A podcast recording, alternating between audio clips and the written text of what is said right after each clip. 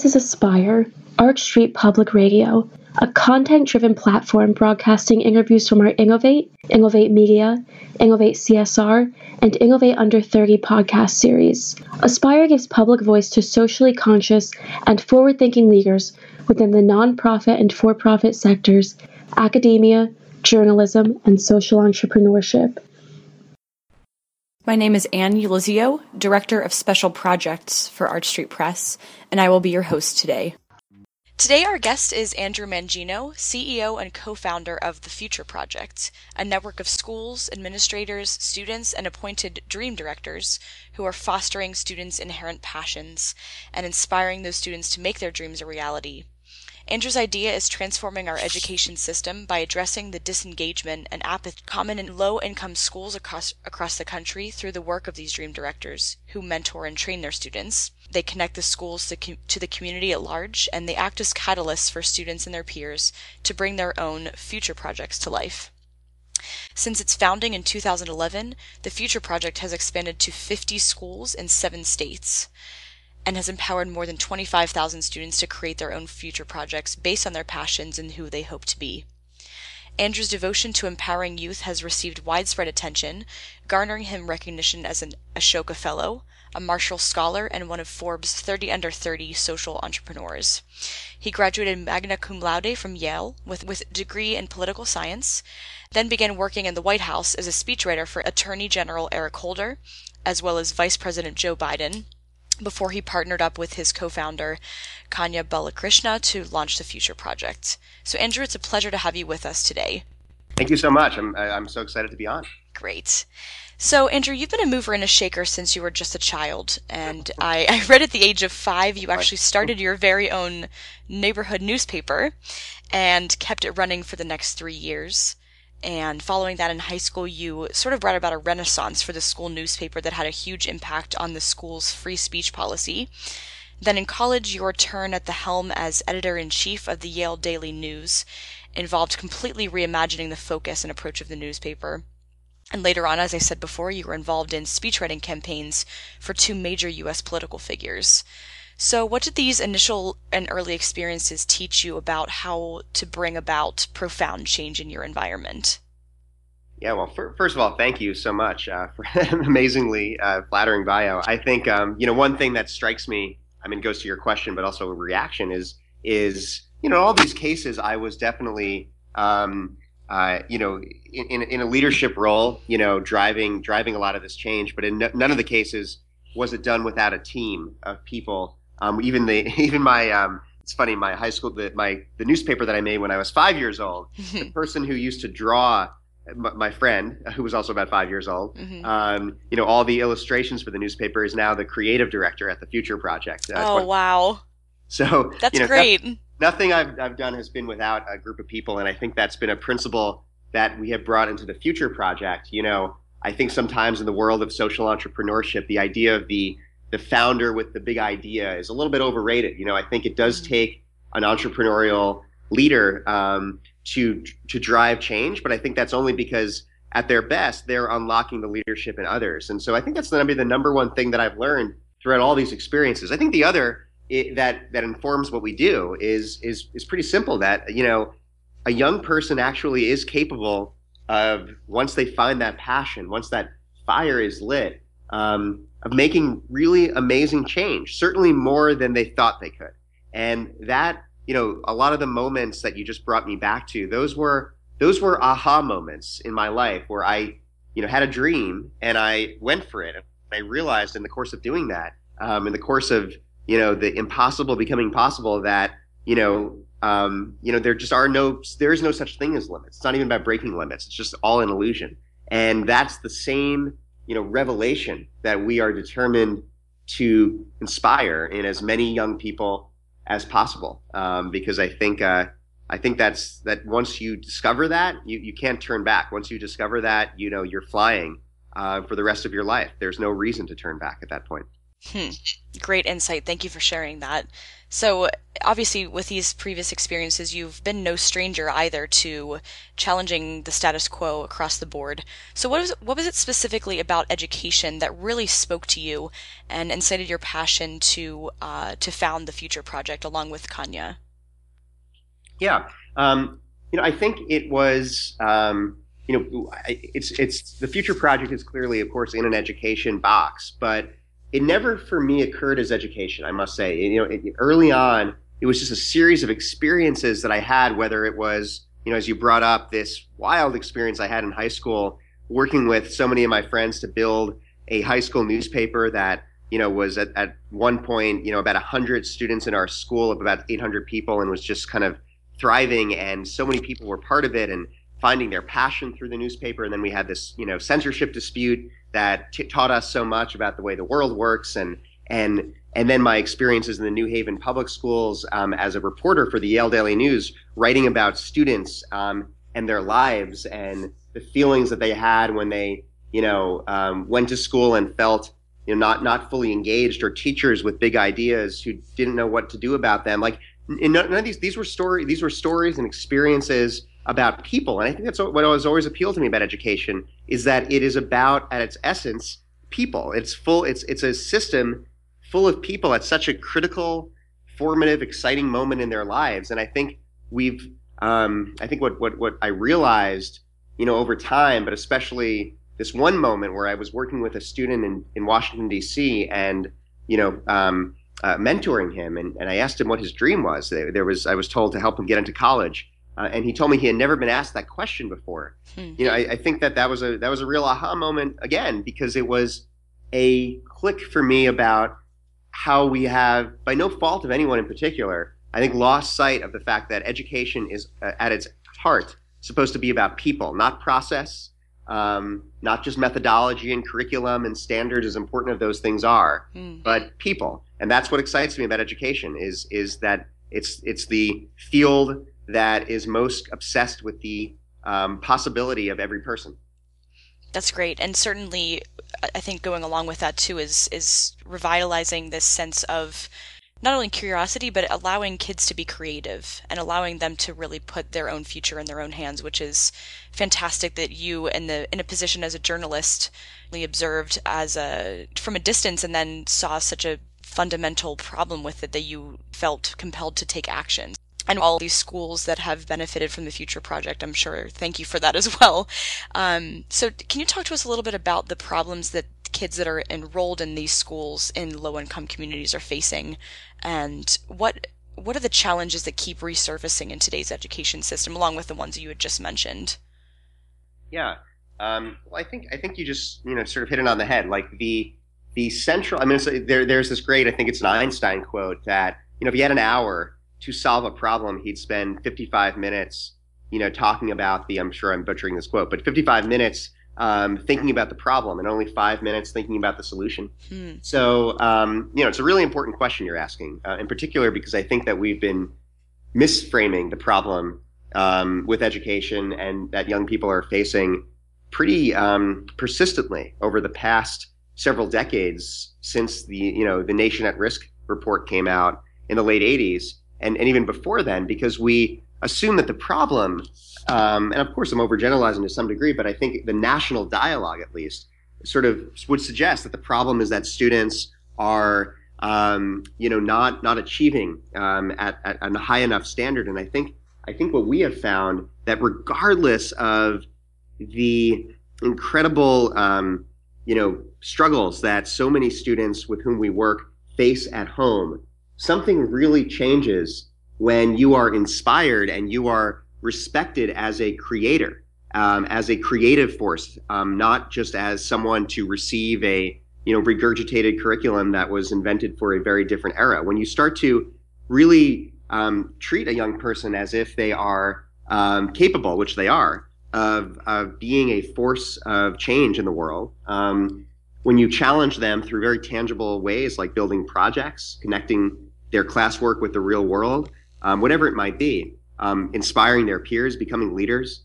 You know, it, it, it suddenly something shifts um, within them, and they realize that they're not they're not a recipient of circumstance. They can actually, you know, um, change the world around them.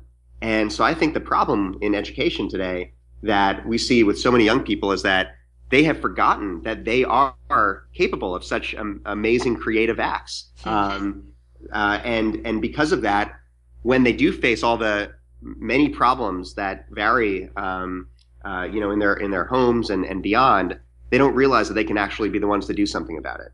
Um, and uh, so I think that's I think that's one really important insight that we've had over the years. But I think also, um, you know, that the it, it, we have also recognized that there is a baseline level of stability that a young person needs to even begin to think like that. And it's a real shame that that so many young people don't have that um, stability, um, mainly because of you know, and ec- economic realities, honestly. Mm-hmm. And you know, we're in every high school. Um, we're we're scaling up into every high school in Detroit right now. We have a dream director in each of them, and um, we're seeing that a lot there. You know, that, that that the economy is is so so tough in that city, and that's creating a a very difficult reality for so many students. But you know, at the end of the day, we have to, I think, at the very least, start to you know look at schools as places that can be reimagined as um, not just not just environments through which to learn you know academic skills and um, you know to get into college or not get into college, but as places where you're going to learn how to live a great life, um, regardless of those circumstances, where you're going to learn how to make change, um, and where you're going to get an amazing you know um, cultural experience um, rather than you know facing apathy or disengagement you know it's so important that that students especially when there's a lot of problems in other parts of their lives are walking into school and that school is an inspiring motivating um, creative place to be Hmm. In a sense, it's almost creating a positive feedback loop in a way that, uh, like you said, shifting the dialogue and shifting the roles that students play as recipients to shifting that to make them agents of change and um, giving them the sense that having ownership of an idea will propel them further to achieve whatever it is that they want to achieve. And in a sense that, that you know, that, that ultimately ties into the economic piece and that by bolstering their ability to recognize their own capabilities that will bolster the community in and of itself and then feed back into this loop. So, and at, at this age, at that age, essentially they're so impressionable. So that is the time to jump in, which is the Future Project is doing a wonderful job of doing that. And also, I, I wanted to touch a little bit on just how the organization ties in different agents of the school system. Teachers are involved, principals are involved, students and community members are involved, and then you have introduced a new element, which is the dream director. So, who are these dream directors specifically, and what is their role and how are they selected and what kind of people would you um, say characterize the dream director as a whole? Yeah. Well no to, to, your point first of all like the the dream director is really seen it we see them as catalysts. And they see themselves as catalysts for activating you know um, all the others in the building. We don't go in feeling like we have the answers or that you know we um, uh, you know the teachers are um, not doing their job or anything like that. Um, the way we look at it is that everyone in that school has something really powerful to bring, and the dream director has to be a powerful force for um, uh, uh, you know listening for that and then and then turning that into action. So the dream directors that we look for, I mean, we we search the whole country. We have an acceptance rate of less than one percent. We look for inspirational forces of nature, people who have started businesses, been award-winning teachers. Um, you know, uh, motivational speakers, um, you know, people who have been artists and creative um, types who, you know, who really have a passion for work and experience working with young people. And it's a very um, special kind of person that we're looking for. Um, and uh, you know, as we as we search for them, we you know we bring them through a series of interviews that involve students, and it's often the young people themselves who are able to distinguish who really has the right mindset and skill set to become a dream director. Mm-hmm. Um, so it's it's a it's a dynamic process, and but we but we want to find a way over time, and it's our it's our commitment to ultimately make it possible for there to be a dream director, you know, accessible to every young person in the country. And so we're constantly asking how to make it even um, more possible for someone to take on that role. Interesting. Are most of these are most of the dream directors people who have had experience in education or working with youth before? Are they coming from all different sectors?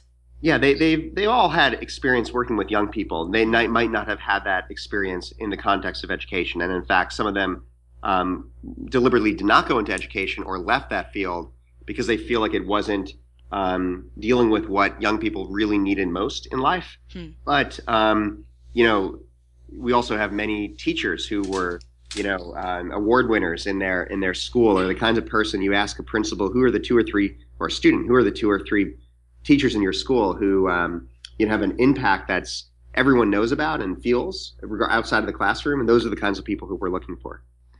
Interesting.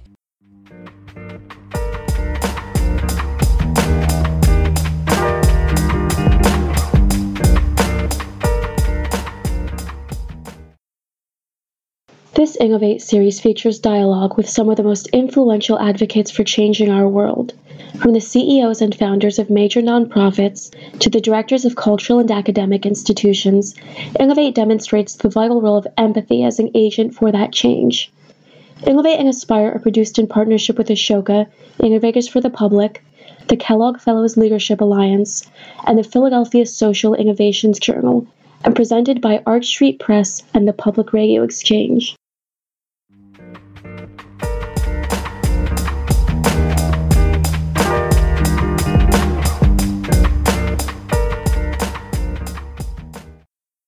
We now return to our Innovate Under 30 interview with Director of Special Projects Anne Elizio and Andrew Mangino, co founder of the Future Project. And what would you say is the, I guess, the relationship with um, between Dream Directors and the school administration? I guess the dyna- the dynamic, as you know, there's certainly an aim from both sides to create a positive, safe, and inspiring environment for the students. Um, but at first, you know, there's there's a different approach, obviously, and the reason that the future project is in that school is because the the traditional approach of education was not um, essentially not producing the best results. So, um, how would you characterize that dynamic between the dream directors and the school administration? It's a very positive and you know constructive and um, you know feeling of being on the same team. Um, the dream director, you know, is completely part of the community.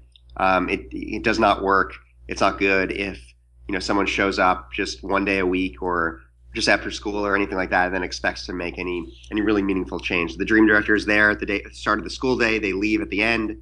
They are devoted, you know, um, to becoming a part of the community, but not necessarily part of the system, mm. which is actually a really powerful, um, you know, line that, that that they can that they can toe, and that's that's helpful to the principal often you know, who who really appreciates the chance to work with someone who is um, who has a set of ideals and that is consistent with their own, um, but is ultimately you know not accountable to the existing system, um, but is accountable only to young people in that school. And so that's a that's a it actually creates a very healthy healthy kind of constructive team feeling. That's great. And how do schools initially get involved? Are they tracked f- uh, from Future Project uh, staff or um, and then you know the future project would suggest collaboration or do schools apply for involvement how does that work out um, yeah we i mean we have schools all across the country who are who have come to us uh, hundreds of them and um, so we have like a, a, waiting list actually but wow. you know at this point the dream that our, our schools are being really brought to us by students in many cases and by teachers and principals who have heard about this by word of mouth and um, and that's been a, a really uh, interesting shift over the last couple of months. Um, so we're really excited about about the fact that there's so much so much a good it's a good problem to have that there is so much demand. Um, but uh, you know, ultimately, we're looking for the intersection of places where there's a great deal of need, where there is an opportunity for um, there to be you know a, a, really strong relationship and partnership, um, where the where the leadership team in the school really gets this and buys into this. Um, and also a place that can teach us something so that we can you know ultimately get to that day where there's a dream director in every school that's going to require us that we that we um, expose ourselves to as many different kind of environments as we can. That's great. Can you tell us a little bit about what a day would look like for a dream director? You know they're working with so many different people in the school obviously you know focuses on students but like you said there's this very open and collaborative, creative relationship with the administration. So from the start of the day to the end of the day, what would they be tackling throughout throughout the afternoon? Sure. So the um, the dream director would, you know, is always thinking about ways to bring the school experience more alive. So you might walk into school as a student and see this dream director, you know, um, uh, playing, you know, music or something to just to just lighten the day and to get people excited. But most importantly, the dream director would be asking questions. The dream director is constantly pulling students aside, asking them what they've done to forward their dreams, to think about their passions. I mean, it's like you know, any time in the hallway, you might get, uh, like one of our dream directors says, pulled over by the possibility police uh, to to sort of, uh, um, you know, ask you, challenge you to to not just talk about what you're interested in and what your what your future might hold, but actually to take action now, to build something, to create something, to go recruit a friend, to take on a challenge. Um, so the dream director is constantly asking questions, pulling students aside. They're trained in the art of how to have like a five to ten minute conversation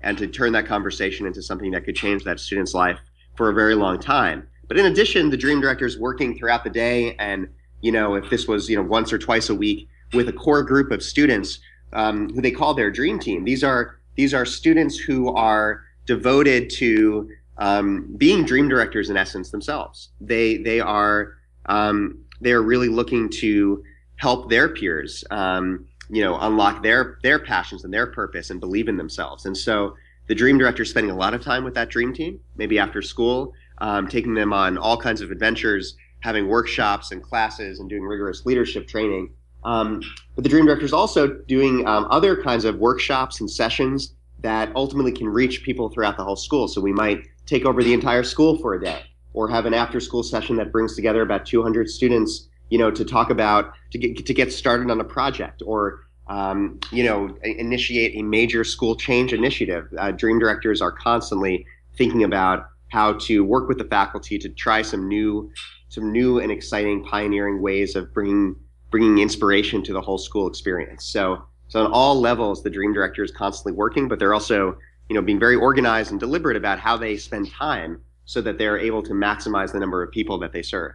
Hmm, that's great. And I love that quote that you used before the part of the they're part of the community but not part of the system. So they're plugging in in so many different ways, but it's still retaining the mission of the future project in a different way. So, um, what are the what different forms have the students' projects taken on uh, via the inspiration that they get from these dream directors and their dream teams. Um, can you give us an example, maybe a couple examples of what you've seen students create or uh, aim to create throughout their experience? So yeah, so students build. There's hundreds of examples of projects. So students build, you know, campaigns and movements. They build organizations and businesses and clubs. They can build um, products and services. Um, they can also build, you know, um, films or um, you know, doc- documentaries or plays or books, uh, create books. You know, so it, it really varies. We don't we don't prescribe an outcome. We we prescribe a process and let that process do its magic. Um, you know, dream directors specifically can see. You know, will inspire students to build.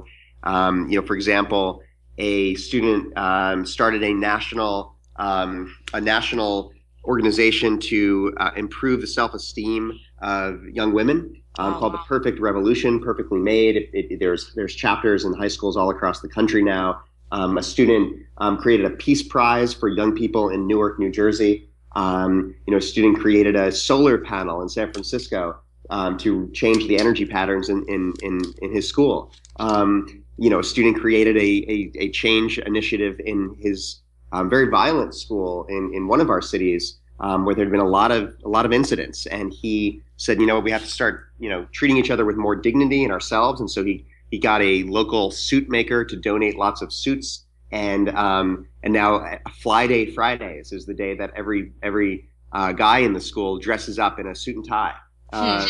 just just out of their own their own um, volition. So you know, the, it, it, you can never imagine what these students will come up with, but they're big ideas, and we teach them a process where they can you know, get really excited about something, see a problem in the world, and start to build something that makes that problem, um, you know, translates that problem into a solution. And that's that's that's where the magic happens. so exciting to be a part of that because, like you said, there really is no limit to what kids can come up with. They might they are able to dream big, and they should dream big, and that can happen. Um, so, besides the success of the projects themselves, what are the metrics that the Future Project uses to sort of gauge the the program's efficacy and, and ability to reach out to these kids? Yeah, absolutely. So we're we're really um, actually obsessed with this question of how to measure the things that um, you know we all know matter, but we don't have you know an easy way sometimes to measure them. Mm-hmm. Um, so so you know we, we look at things through um, the axis of, of, will, skill, and thrill.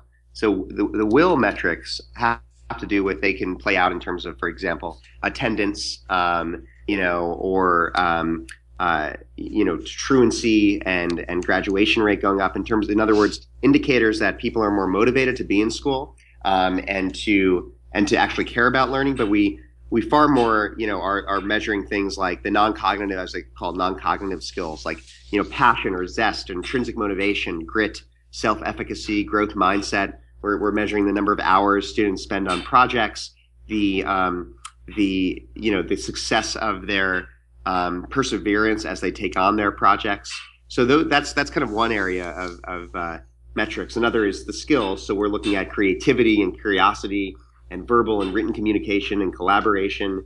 You know their ability to lead others, to manage others. Um, everything that is really essential in the 21st century. And then the, th- the thrill sets of metrics have to do with school culture. So you know our students feeling like this school is a p- place of greater belonging and um, inspiration and engagement? Is it a place where you know people feel as if they you know can count on one another um, rather than a place of division? These sorts of things that that are all about the conditions and the culture. You know, if, as Sir Ken Robinson has said, you know, if the if the, if the garden isn't you know you know plants don't don't just grow on their own. You know, you need great mm. soil, and so um, uh, it's not just about the the individuals being successful. I mean, it's also about the culture, and we want to be able to measure that um, as well. But I think the most important, you know, metric is is the actual a the success of the projects and the and the kind of embodiments of is a student able to actually put their dreams into action mm-hmm. and um, and do something really powerful. And two, you know, um, asking them years later. I mean, we're we're most interested in where our alumni are because what we're interested in is not short term impact. We're interested in something that's going to last them a lifetime. So since 2011, I'd mentioned before that the Future Project has now reached 25,000 students. Uh, astronomical growth in these first couple of years. So, what are the plans um, at this point for the the organization's growth and expansion? Are there certain mile markers you hope to reach within this year or the next five years? Um, yeah, I mean, we are. So, first of all, I mean, our, our biggest obsession is just getting you know what we're doing as to be as effective as possible and and we we think we've come a long way but we're also really incredibly interested in deepening our understanding of like you like you just asked me about metrics um, but also you know we're just trying to make what we do even more magical i mean we want to create the apple quality product for you know the future of education and the future of growing up so that's going to take some time and and we are first and foremost committed to developing that. And I think that we look at all of our schools simultaneously as laboratories for the development of that. Um, um, ultimately, we want to be able to do that so that we're ready to offer the future project to the whole country. But as we wait for that day to come, um, because that will take some considerable capital and, and scaling readiness, um, even though we're already in seven states, um, you know, we know that there are, you know, thousands and thousands of uh, communities out there and 25,000 high schools. Um, we're planning to launch a larger national campaign that can rally the country around the ideas and the ideals that are at the heart of the future project. So we are we are focused on that as well, and we're going to be kicking that off um, in the next school year. That's very exciting. We wish you all the best with that. We'll be checking in with you along the way and, and looking forward to your updates on that. Uh, so we're actually nearing the end of our time here with Andrew. So the best way to reach him and to support the crucial work of the Future Project is through thefutureproject.org. And you can click on the webpage links above this podcast for further details. So Andrew, thank you so much for taking the time to speak with us. It's been a true pleasure hearing your story. And again, we wish you all the best. Well, thank you so much. Um, this has been a real honor to be part of this. And, and uh, yeah, to your, to your last point, you know, we are, looking for people all across the country to help support the Future Project in all kinds of ways as volunteers um, and far beyond. So um, would love for anyone to go to thefutureproject.org and, and get involved. This is ultimately about the future of this country, and I think everyone has to play a part. Great. Thank you so much. Thank you. Thank you for joining us today. Our library of interviews and a range of further resources may be found at archstreetpress.org or prx.org.